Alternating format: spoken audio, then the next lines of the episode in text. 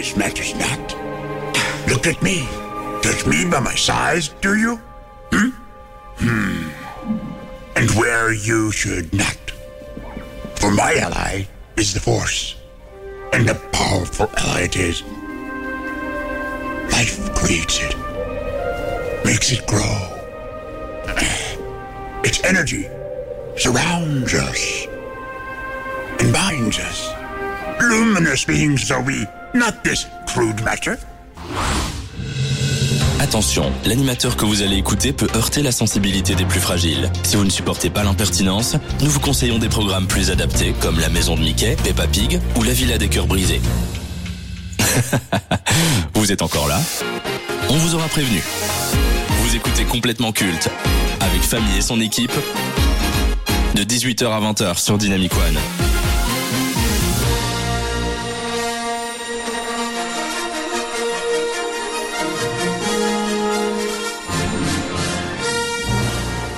Dynamicien, dynamicienne, bonsoir. La pop culture. En voilà un terme qui veut tout et rien dire à la fois. Depuis quelques années, on remarque que dès qu'une œuvre rencontre un succès mondial et qu'il devient un phénomène de société, on dit qu'il est devenu un emblème de la pop culture. Sauf que le temps effectue son travail et que la plupart de ces références dites de la pop culture seront remplacées par de nouveaux phénomènes éphémères. Ainsi, on se rend compte que les véritables emblèmes de la pop culture sont celles qui ont marqué plusieurs générations et qui marqueront les suivantes. Il y a tellement d'éléments à prendre en compte pour savoir si une œuvre rentre dans la case pop culture. La qualité, l'ambition artistique, le contexte de sa sortie, les personnages et leur développement, l'écriture, l'univers, la popularité et surtout l'impact sur la société. En réunissant tous ces critères, il y a une saga qui a changé le paysage cinématographique à jamais. C'est d'ailleurs elle qui est à l'origine de la pop culture, une franchise qui a bousculé les codes de la science-fiction et qui a fait basculer Hollywood dans une nouvelle ère de son histoire, celle des blockbusters. Au départ, personne n'y croyait au projet fou de George Lucas. Avec le soutien de Steven Spielberg, ils vont contribuer au nouvel Hollywood et à la reconstruction de cette industrie en perdition dans les années 70. Plus qu'une saga de cinéma pour les fans, nous pouvons même parler de religion. Essayez d'en dire du mal et vous verrez de quel bois il se chauffe.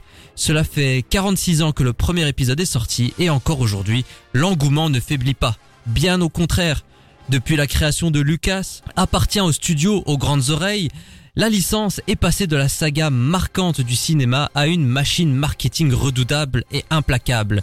Films, séries, livres, jeux, jouets, produits dérivés, parcs d'attractions, cartes à collectionner, la franchise s'est élargie à tous les horizons possibles afin de rassembler la plus grande communauté dans le monde. À la fois attachant, exaspérant, énervant, passionnant, les fans expriment sans retenue et modération leur amour pour cet univers autour de la lutte contre le côté obscur. Depuis 30 ans, la pop culture regorge de sagas et franchises qui sont devenues des incontournables.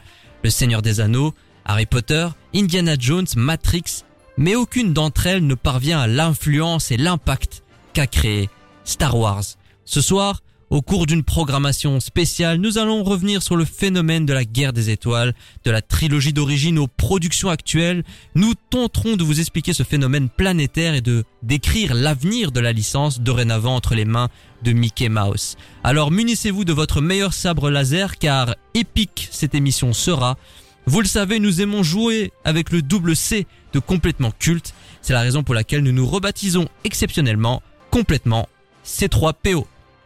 De fer, un couloir étroit et obscur. Au fond de ce couloir, une porte entrouverte d'où nous parviennent les accords d'une musique qui en ce lieu paraît irréelle.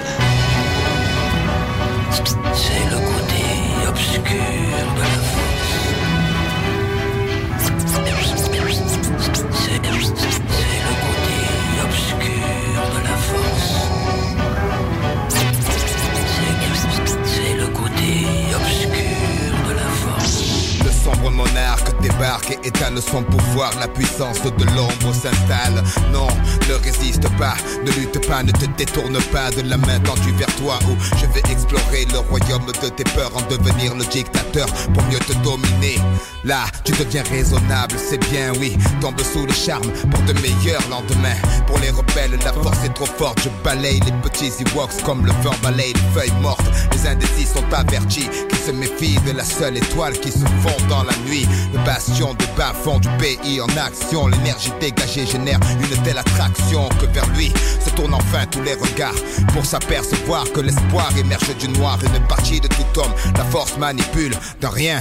Il suffit pour que l'être bascule, que les yeux de l'aveugle s'ouvrent, qu'il contemple Mars de l'obscur côté. Le temple n'est pas peur, ouvre-moi ton cœur, viens vers l'empereur, sentir la chaleur de l'obscurité. Pour toi il est l'heure de rejoindre l'armée des guerriers de l'ombre. Ne vois-tu pas ton côté clair qui succombe, c'est ta destinée. Pourquoi vouloir lui résister sans peine, je ferai sauter les verrous de ta volonté. Sois l'autre dans la noirceur la plus pure de l'empereur, et arbore les couleurs du côté obscur. La force est noire, noire comme le château où flotte l'étendard, notre drapeau. Sois sûr que sous les feux, la vérité est masquée. Viens, bascule de notre côté obscur. La force est noire, noire comme le château où flotte l'étendard, notre drapeau. Sois sûr que sous les feux, la vérité est masquée. Viens, bascule de notre côté obscur. Nous devons tous unir nos efforts pour l'attirer vers le côté obscur de la force. Connais-moi les pouvoirs de la force obscure. L'empereur te révélera la vraie nature de la force. Je suis le fils de Jafar, le sale rejeton de Dark Vador, le grand cador du maniement, le Mike j'adore. Adapter ma technique à la manière du caméléon, sans pitié pour mater la rébellion. Millénaire, salive empoisonnée, langue amère, un pilote V5 en tant que sabre laser. Quoi, ma conscience comme seule médaille. Je traque et je tripe sans remords tous les chevaliers de Jedi. La haine monte en toi, je le sépare. Vêtement, je vois ta main droite gantée de noir. C'est sans espoir, la mutation s'amorce. Ta nature que tu obtures, le côté obscur de la force.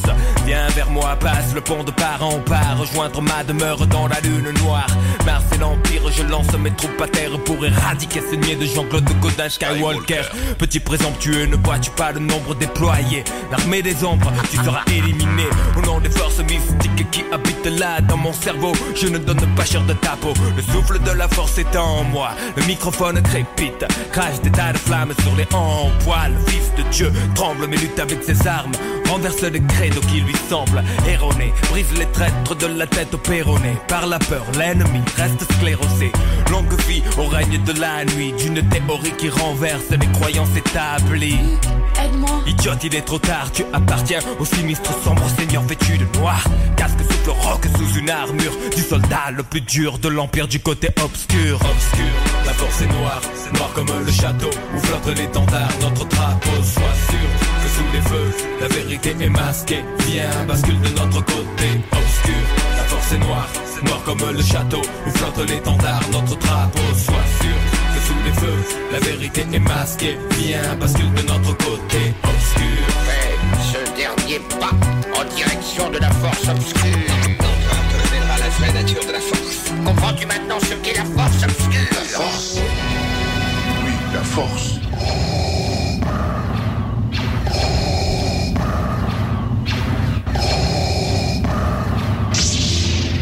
L'Empire du côté obscur, c'était Aya, mais il n'y a qu'ici qu'on peut écouter ce genre de morceau. D'ailleurs, vous écoutez complètement C-3PO, émission spéciale autour de l'univers Star Wars et clap deuxième de cette troisième saison sur Dynamic One. Avant de commencer, permettez-moi de vous introduire de manière légale, consentie et non sexuelle, ceux qui vont vous accompagner jusqu'à la fin de cette soirée.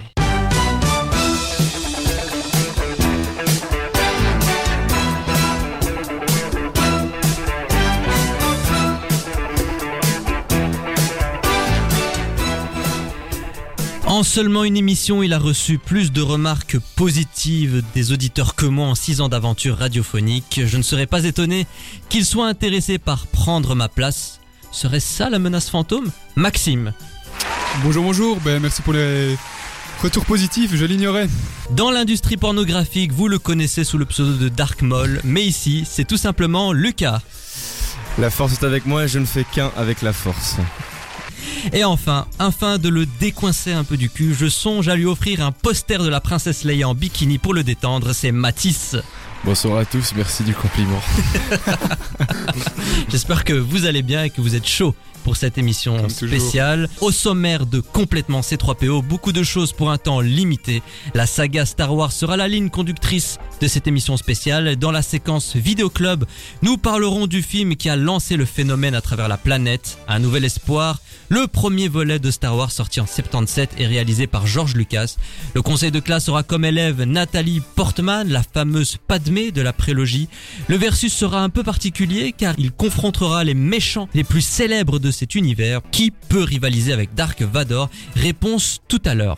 Nous avons vu la dernière série Star Wars sur Disney+, Ahsoka, considérée comme la production de la dernière chance pour les fans de la première heure.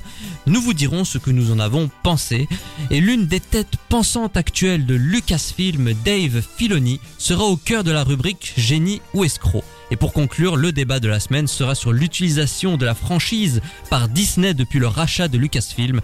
Est-ce que le studio aux grandes oreilles a tué Star Wars? Réponse en fin d'émission.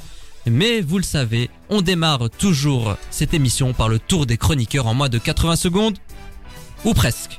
The Force will be with you. Jusqu'à 20h. C'est Complètement culte sur Dynamic One.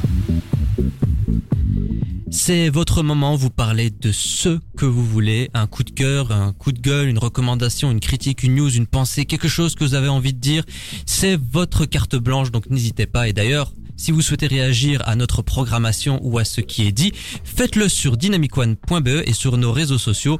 On se fera un plaisir de les lire en direct. Maxime, je t'en prie.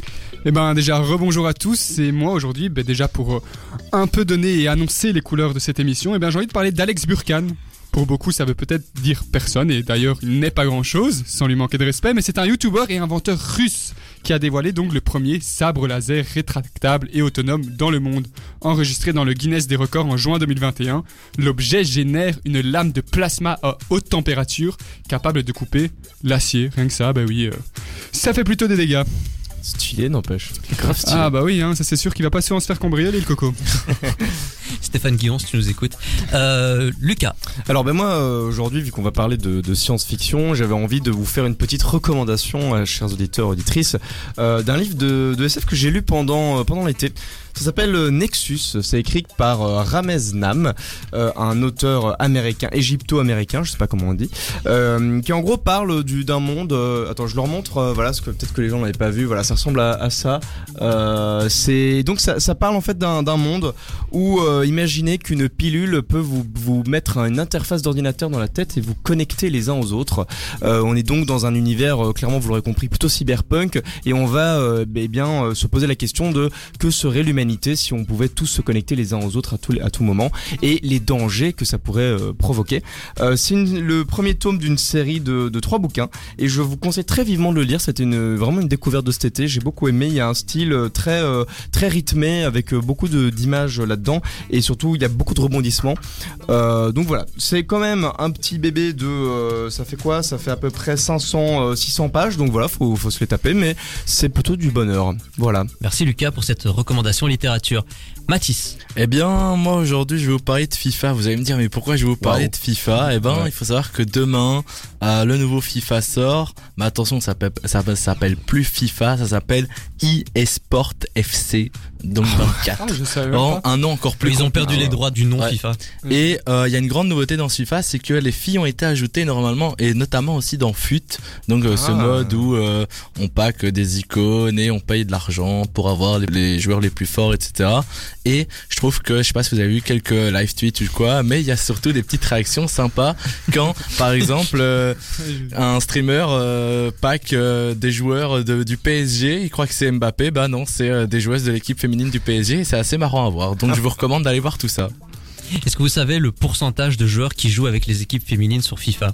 3, moins d'un pour cent. 3%. Wow. 3 a quand même plus d'un pour cent. Seulement 3% jouent avec les équipes féminines. Je pense que s'ils les rajoutent dans le mode de jeu le plus rentable de FIFA, FC 24 dorénavant, c'est pour une raison. Reste à savoir si ce sera efficace ou pas. Moi, je vais vous parler de Star Wars et du film qui m'a donné envie de m'intéresser à cet univers. Alors, je suis plus vieux que vous, et moi, j'ai grandi avec Star Wars 3 de la prélogie, la revanche des Sith. Alors je peux vous le dire parce que je l'ai vécu, c'était un phénomène incroyable, international. C'est le meilleur opus de cette prélogie et je vous recommande ces petits steelbooks très très sympas. Alors en plus vous avez une couverture personnalisée et à l'arrière vous retrouvez l'affiche officielle du long métrage qui reprend les designs des anciennes affiches de la trilogie d'origine. La prélogie était tellement impactante que j'ai même fait la collection Panini de la revanche des Sith que je vous montre en direct. Alors vous allez voir, il a du vécu. C'est historique ça. Ah ouais, tu l'as retrouvé quoi. Je l'ai retrouvé dans mes affaires. Et franchement, ça remonte de très très bons souvenirs. J'ai ruiné mes parents pour compléter. Vous voyez qu'il y a encore des cases manquantes, ouais. Mais c'est un très beau souvenir. Ça, sur eBay, tu le revends, tu te fais. Chers auditrices, auditeurs, si vous avez peut-être les panini manquants, n'hésitez pas à les envoyer à Dynamic One. Je pense que vous ferez un grand heureux là. Et ça me permet d'introduire cette émission spéciale en vous demandant quel est votre rapport à la saga Star Wars. Alors Lucas, je vais te laisser pour la fin.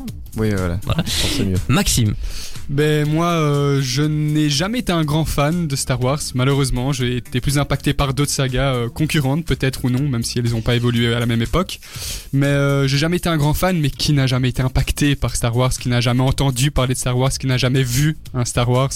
Bien entendu, tout le monde connaît Star Wars, tout le monde connaît ce nom iconique maintenant, et qu'on l'aime ou qu'on ne l'aime pas, on en regarde toujours un quand même de temps en temps.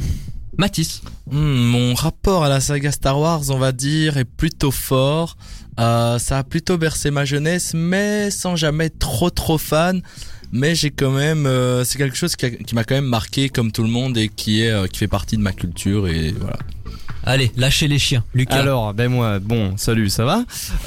Moi, ça se sait, si vous suivez l'émission depuis un moment, moi je me considère comme un vrai, un acharné, on va dire, de la saga, puisque je ne me contente pas de regarder les films, j'ai aussi regardé les séries animées, j'ai lu les bouquins, j'ai lu les comics, j'ai même une encyclopédie, 2 encyclopédies chez moi et un dictionnaire Star Wars, voilà, c'est dire. Ça existe, ouais. Et si je peux me permettre, il y a quoi dans le dictionnaire Star Wars? C'est fou, il te donne des explications sur des mots de vocabulaire de Star Wars ou alors des trucs bateaux genre l'étoile noire, grande base interstellaire qui a servi à détruire telle planète. Voilà, c'est des trucs un peu bateaux, mais je me suis aussi bouffé pas mal des jeux vidéo, donc j'ai un rapport assez fort et donc des avis qui peuvent être vite très tranchés aussi sur les nouvelles productions. T'es petit, t'es con, t'es moche, t'es laid, t'es fauché, t'as pas de talent et en plus de tout ça t'as pas d'amis. Écoute Complètement Culte, tous les jeudis sur Dynamic One. Au moins, t'auras bon goût. Dans le système médiatique, les critiques cinématographiques sont considérées comme particulièrement monstrueuses. Chez Dynamic One, l'équipe de Complètement Culte, qui tente de faire face à ce fléau, a créé une unité d'élite, appelée Vidéo Club, pour les incultes. Voici leur verdict.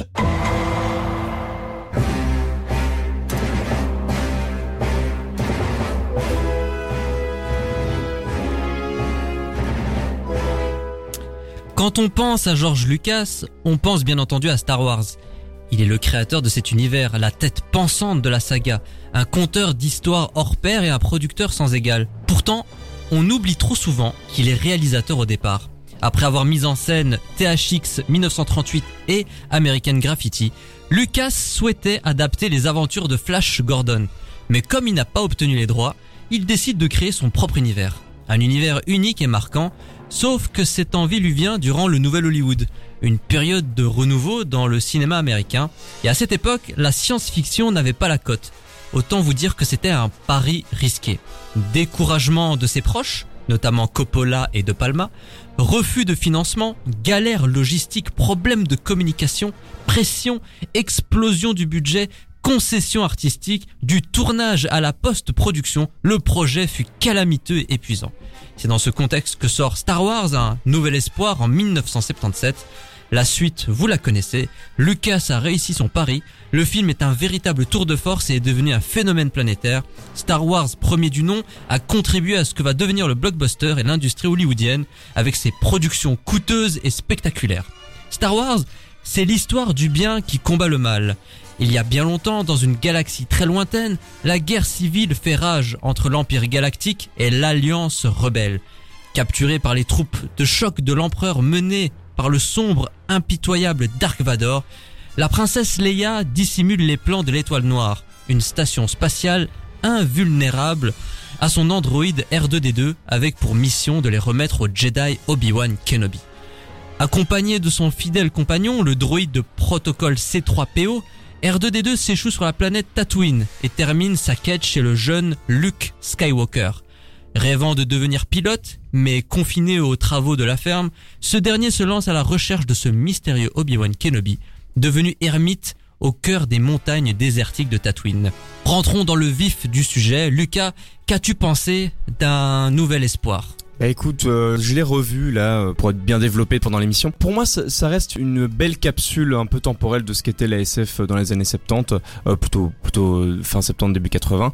Alors clairement, le film souffre de ses effets spéciaux et un peu de son écriture, mais ça reste quand même un chouette film d'aventure quoi. C'est l'histoire du héros de suivre ce personnage Luke Skywalker pris dans une aventure intergalactique.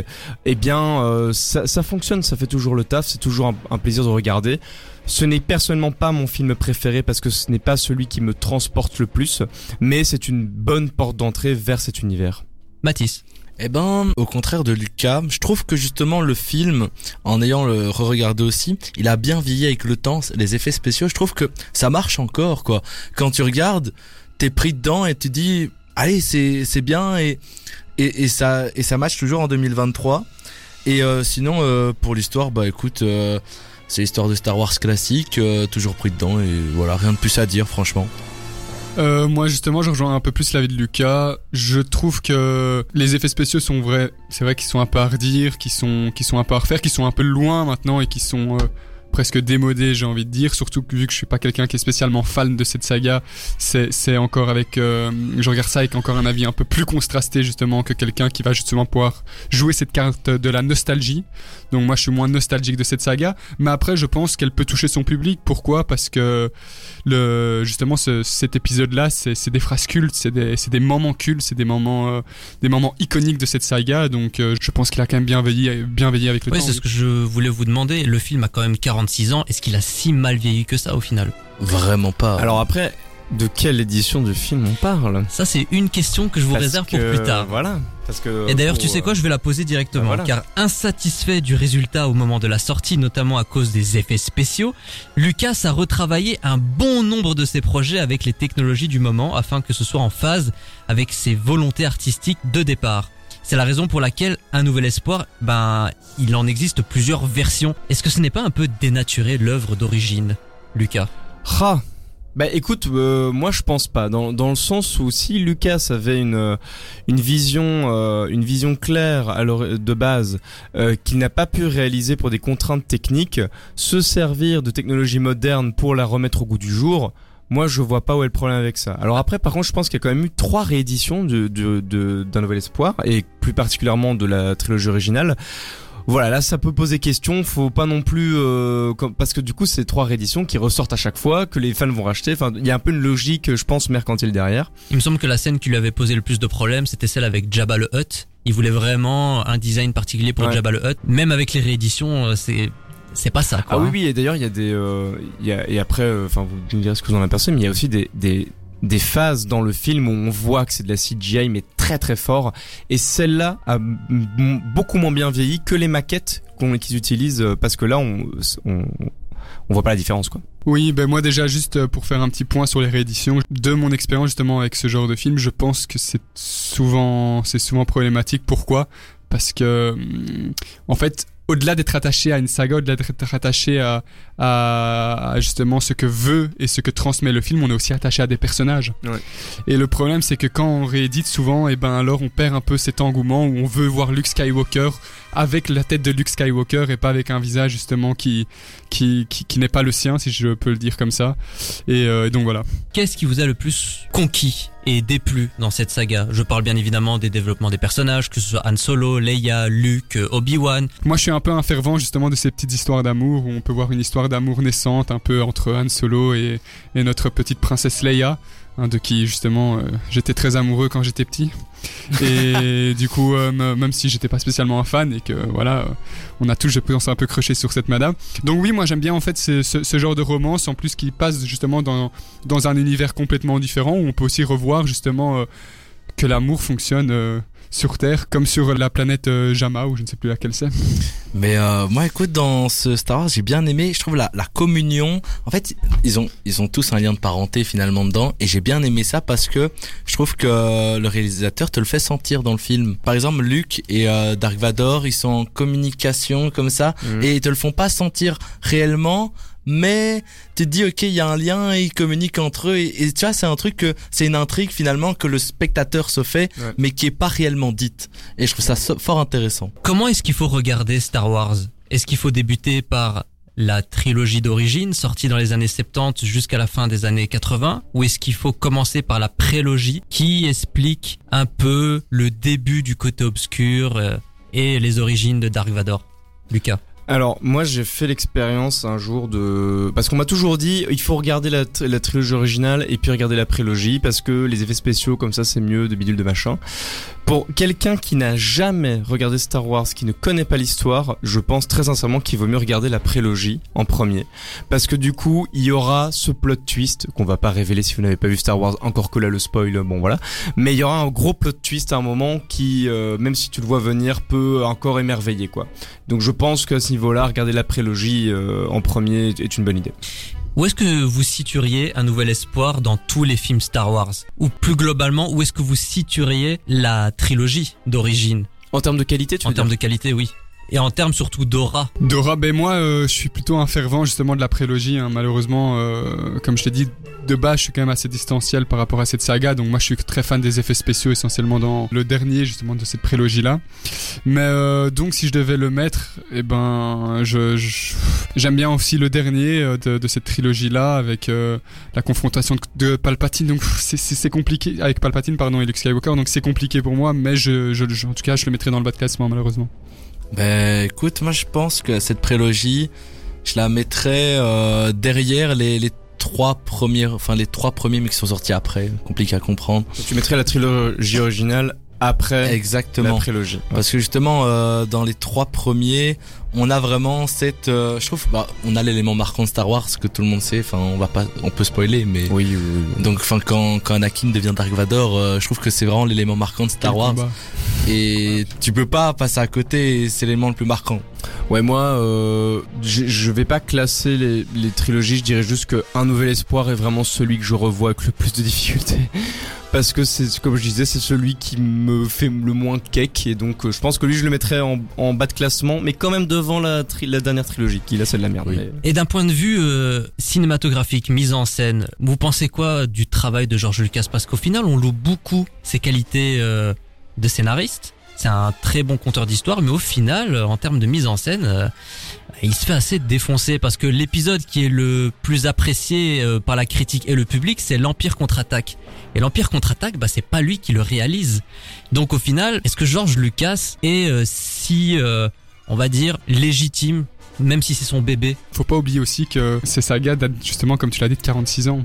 Donc il y a 46 ans, c'est quoi ? C'est un méchant contre un gentil, avec tout ce qu'il y a de plus cliché. C'est des phrases clichés, c'est des moments d'action clichés, c'est des entrées, des mises en scène justement de personnages marquants clichés. Je suis d'accord avec toi, mais faut pas oublier que la prélogie, les trois films, c'est lui qui les écrit et qui les réalise. Et avec la qualité qu'on connaît aujourd'hui. Est-ce qu'il ne s'entête pas à absolument imposer sa vision alors qu'il y a des gens qui pourraient mieux le faire que lui ? Oui, mais ça après, encore une fois, on en reviendra aussi par exemple avec la série Ahsoka là. C'est aussi, je pense, ce que le grand public attend. C'est des moments un peu flash, avec souvent on connaît les changements de plan un peu comme ça, avec une image qui bascule de gauche à droite, qui est propre à la saga Star Wars, et je pense que c'est aussi ce que le grand public le réclame, donc oui. Mais je pense aussi qu'à cette époque-là, quand ça sort, c'est surtout une nouveauté dans le cinéma. Quand tu vois, il n'y a pas vraiment de concurrent à Star Wars et de films dans la même ambiance de science-fiction, donc c'est une nouveauté normale, comme c'est nouveau c'est critiqué, mais finalement ça a tout son sens et son mérite. Lucas, ton avis sur le travail de George Lucas en tant que cinéaste ? Ben, je pense que le gars a eu la putain de bonne idée, quoi, et que malgré tout, Un nouvel espoir, quoi qu'on en dise, reste un bon film. Et donc ça, c'était réalisé par lui. Et il a eu la bonne idée après de laisser des gens plus experts que lui réaliser. Et voilà, c'est clair que George Lucas, c'est pas un excellent réalisateur. Hein. Il a aussi fait Howard the Duck, qui est une merde. Oh putain, j'avais oublié ce film.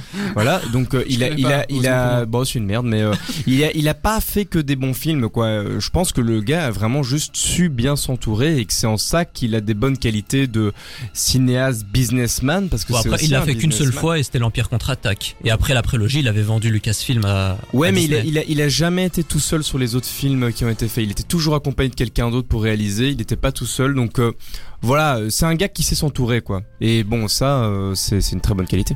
On termine toujours une séquence cinématographique avec cette métaphore florale. Donc, Un nouvel espoir de George Lucas. Un peu, beaucoup, passionnément à la folie ou pas du tout, Maxime? Je vais me faire des ennemis, mais un peu, malheureusement. Oh, c'est déjà bien. Lucas? Moi, ce sera passionnément. Mathis? Beaucoup. Beaucoup également. Donc, si vous souhaitez découvrir ce film ou le redécouvrir, bah, sachez que Star Wars Un nouvel espoir est disponible sur Disney+. On le répétera jamais assez, mais Lucasfilm appartient à Mickey Mouse maintenant, pour le meilleur et le pire. Après, sinon, Fahmi a tous les Star Wars chez lui, vous pouvez demander. Oui, alors vous m'envoyez un DM et je vous les prête sans problème. Ouais. Absolument. Prenez vos pilules de pas d'amalgame, car Complètement Culte prend le contrôle jusqu'à 20h sur Dynamic One.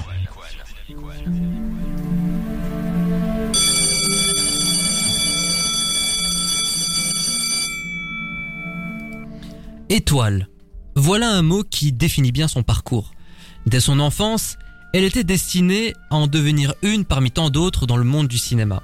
Avec Luc Besson dans Léon, elle était décrite comme une étoile montante. Car au vu de sa prestation aux côtés de Jean Reno, la petite fille talentueuse était promise de vite gravir les échelons. Ensuite, elle est partie dans l'espace pour la guerre des étoiles afin de prêter main forte à Anakin et Obi-Wan. En l'espace d'une prélogie signée Lucas, celle que l'on surnommait Padmé s'est hissée dans les hautes sphères de la pop culture et a pu apporter sa pierre à cet immense édifice qu'est Star Wars. Après s'être confirmée dans tous les genres possibles avec les cinéastes les plus influents, elle va se mettre dans la peau d'une danseuse étoile sous la direction d'Aronofsky, une performance qui lui permettra de remporter l'Oscar de la meilleure actrice. Depuis, la bonne étoile qui se trouve au-dessus de sa tête ne s'est ni dissipée ni défilée.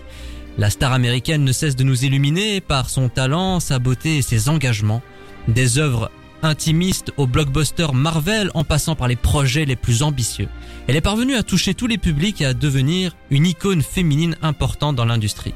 Âgée de 42 ans, Natalie Portman s'est fait une place de choix dans le milieu du cinéma. Et ce, sans avoir rejoint ou côtoyé le côté obscur d'Hollywood. Alors, avant d'entamer ce conseil de classe, qu'évoque pour vous Natalie Portman, Maxime? Je pense que tu l'as dit dans ta description, hein, Natalie Portman, c'est une aura, c'est une dame, c'est une incarnation aussi quelque part du féminisme et du féminin, j'ai envie de dire. C'est quelqu'un qui dégage beaucoup de choses, qui a un talent immense aussi, faut pas oublier, parce que souvent on va justement parler de sa beauté. Oh, Natalie Portman, qu'est-ce qu'elle est belle, qu'est-ce qu'elle est charmante, mais faut pas oublier sa capacité justement à être un peu caméléon, à s'adapter au film et aux personnages qu'elle va jouer. Donc oui, Natalie Portman, chapeau. Mathis? Oh, Natalie Portman, ça évoque une grande actrice, une grande personnalité. Mais comme là, en fait, Maxime, t'as bien dit ça. Mais voilà, mon chéri. Si je peux rajouter quelque chose, je trouve que juste quand tu penses à Natalie Portman, tu penses à des classiques, enfin Star Wars, Léon, y a rien de plus à ajouter. Lucas? Bah moi je pense juste à Léon, voilà. Quand je pense à Natalie Portman, c'était un des rôles où elle m'a le plus bluffé et qui est un de ses premiers rôles, même si je pense son premier rôle au cinéma. Son premier rôle. Donc voilà, c'est que du talent. Allez, on commence sans plus attendre.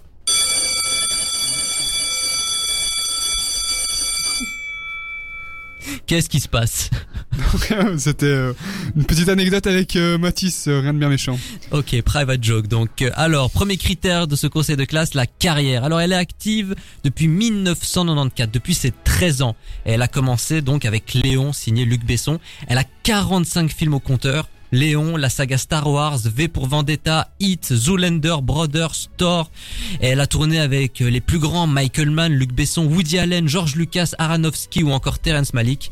Elle a 6 courts-métrages, 3 apparitions télé et 4 doublages au compteur, 5 publicités Dior dont elle est l'égérie, 3 réalisations, 146 nominations et 93 récompenses, dont un Oscar pour Black Swan en 2011, 2 Golden Globes pour Closer en 2005 et Black Swan encore, un BAFTA toujours pour Black Swan, le rôle de sa vie. Et au box-office, si on accumule ses premiers rôles, ses rôles secondaires ou le fait de participer à un long métrage, eh bien, elle cumule 2,7 milliards de dollars au box-office mondial. Donc pour la carrière, combien vous donnez, Maxime ? 10. Voilà, simplicité. Rien à rajouter, 10. Lucas ? Alors moi, je lui mettrais 9. Parce que comme tu l'as dit et tu l'as bien démontré ici, elle a une carrière qui est assez impressionnante. Le seul truc qui pour moi est un peu dommage, c'est que ces derniers temps, elle est moins dans des films impeccables. Voilà, c'est sur la carrière ici qu'on a vu. Est-ce que tu penserais à Love and Thunder, le 4e par exemple, ben même Marvel de manière générale. Voilà, c'est des chouettes films. Après, quand t'as un acteur à Hollywood, qui dirait non à un film Marvel ? On est d'accord. C'est juste que les bons films de sa carrière sont plutôt derrière elle, et je trouve ça un peu dommage que ces derniers temps on après elle est très jeune, elle n'a que 42 ans, on est d'accord, donc je lui mets 9 quand même, hein, voilà, on va pas décoller, oui bien sûr, mais c'est juste que voilà, pour le moment j'espère qu'on va revoir d'autres bangers arriver bientôt. Je me rends compte quand même tous les accomplissements qu'elle a à seulement 42 ans, c'est énorme. Vous imaginez la suite qu'elle pourrait faire, c'est hallucinant ce qu'on fait ici. Moi, écoute, c'est une masterclass, Natalie Portman. Je mets un 9 sur 10. Mais il manque un point. Eh ben, c'est un peu bizarre à dire, mais elle a que 42 ans. Et j'ai envie de vous dire que dans 20 ans, elle aura 10 sur 10. Oh, voilà. Wow, c'est tellement bien dit. Bon, rendez-vous dans 20 ans. Exactement. Si on est encore là, bien sûr. Même jour, même heure, même J'espère pas. Prochain critère, mais qui dit émission Star Wars dit transition spéciale Star Wars. Le talent, le style, la personnalité, Natalie Portman. Ben, je le dis et je le redis, Natalie Portman, c'est une femme remarquable, que ce soit de l'extérieur et que ce soit comme de l'intérieur. Je pense aussi qu'elle est extrêmement généreuse, hein. C'est une femme qui donne beaucoup et qui donne beaucoup aussi au public, qui arrive justement, comme je l'avais dit, à faire un peu cet effet caméléon, à s'adapter justement à ses personnages. On peut parler par exemple justement de Love and Thunder, où là justement elle joue plus un rôle de comique, mais qui ne contredit pas, je trouve, la personne qu'elle est et les rôles qu'elle a joués au préalable. C'est aussi quelqu'un qui, juste de par sa présence, s'est dégagé quelque chose, et elle fait justement partie de ces femmes, sans justement dénigrer les autres actrices, qui arrivent à être là, et que même si elles sont pas là et qu'elles ne disent rien, elles sont quand même là.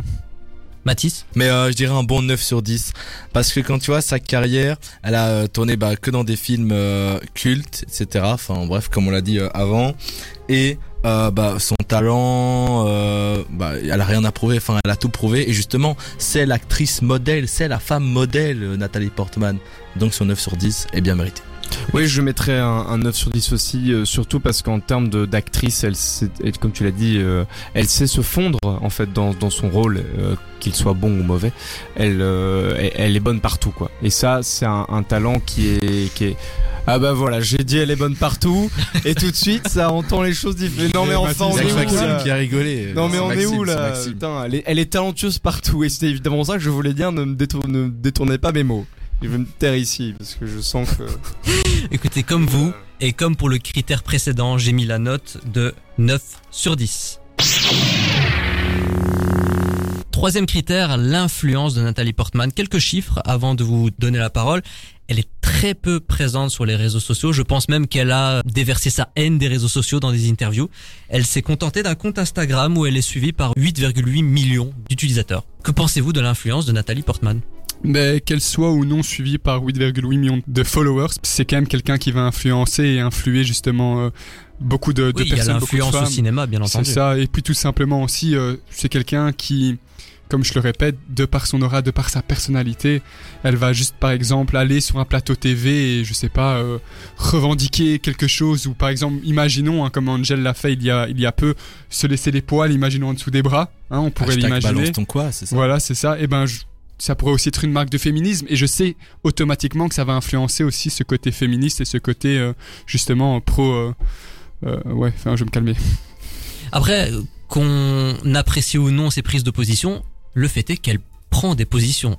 Elle le fait, elle n'a pas peur des retombées, elle en a rien à foutre, elle est vraiment en phase avec son idéologie, ses opinions. J'ai ce souvenir par exemple aux Oscars où elle devait donner l'Oscar du meilleur réalisateur et bon, moi, j'ai trouvé que c'était un peu rabaissant pour les nommer parce que ils étaient tous talentueux, ils méritaient d'être là. Elle a dit « Et voici tous les hommes nommés pour cette récompense. » En mode, il n'y avait pas de femmes nommées. Bon, on était en plein MeToo, ça a eu énormément d'impact. Là, récemment, elle a non seulement montré son soutien aux grévistes, scénaristes et acteurs, et elle a manifesté avec eux. Quand il s'agissait évidemment de toutes les affaires Weinstein et compagnie, elle prenait également la parole. Moi, j'aime bien les gens, honnêtement, qui n'ont pas peur de donner leurs opinions sur certains sujets. Ouais, bien sûr, et de toute façon, c'est quelqu'un qu'on suit, hein, qu'elle soit indirectement ou non suivie justement sur Instagram, c'est quelqu'un, si elle va affirmer quelque chose, elle va se faire entendre, donc automatiquement, on est obligé de dire qu'elle influence. Ta note, du coup ? 8,5. 8,5, Lucas. Oui, je mettrais 8 aussi pour l'influence, de la même manière que voilà, c'est quelqu'un qui mais comme tu l'as très bien résumé, donc je vais pas trop paraphraser, mais elle assume ses positions et c'est très bien. Un bon 9 sur 10, et quand tu vois, je trouve qu'elle est assez engagée dans le féminisme, et ça c'est dû par son passé, parce que dans Léon, elle a été exposée très jeune au grand public, et elle a vécu et a été victime d'une sexualisation. Enfin, c'était une des premières actrices très jeune à le vivre. Par exemple, ces dernières années, il y a eu Millie Bobby Brown qui l'a subi avec Stranger Things, et quand tu vois, c'est là que tu comprends pourquoi elle est autant engagée finalement dans ces mouvements-là, et voilà, c'est tout à son mérite. Moi, j'ai mis la note de 8 sur 10. Est-ce que Natalie Portman est d'ores et déjà culte ? Est-ce qu'on va se rappeler d'elle dans les décennies à venir ? Bien sûr, sans hésiter. Dernier critère, le ressenti personnel. Moi, c'est une actrice que j'aime plutôt beaucoup. Comme je pense que vous pouvez le comprendre, c'est quelqu'un qui s'est dégagé quelque chose. Mais je me répète un peu, donc je vais tout simplement dire en fait que c'est quelqu'un que j'apprécie terriblement. Donc ta note ? Allez, parce que j'avais mis 9 à Margot Robbie, si je dis pas de bêtises. La semaine dernière, oui, c'était pas ça avec... j'ai déjà oublié ma conduite, non, c'était moi. C'était Jimmy Fallon. C'est ça, mais j'avais quand même mis 9 dans ma tête à Margot Robbie, donc je vais mettre 8,5 à Natalie Portman, parce que personne n'est devant Margot Robbie. Comment t'es passé de Margot Robbie à Jimmy Fallon ? Écoute, c'est l'imagination, mon coco. Alors, moi, je mettrai la note de 10 sur 10 sur le ressenti personnel. Parce que voilà, comme je dis, malgré tout, j'aime voir Natalie Portman jouer, et que ce soit dans des bons ou des mauvais rôles, c'est toujours un plaisir de la voir à l'écran. Je vais mettre 7 sur 10. Natalie Portman est une bonne actrice, mais je vous avoue que quand je la vois, ça me fait ni chaud ni froid et elle me marque pas plus que ça. Ok. Moi, j'adore la voir jouer. Je sais que quand elle est dans un film, c'est gage de qualité. Hormis les blockbusters comme Marvel, mais bon, ça, je lui en tiens pas trop rigueur. Elle est pas la seule. Puis elle se débrouille quand même assez bien parce qu'elle est talentueuse, donc un 9 bien mérité. Et c'est ainsi que le conseil de classe sur Natalie Portman s'achève. Je pense que, sans prendre trop de risques, elle a une meilleure moyenne que Jimmy Fallon. Ouais, une meilleure moyenne que Jimmy Fallon. J'ai l'impression, ouais, aussi, ouais.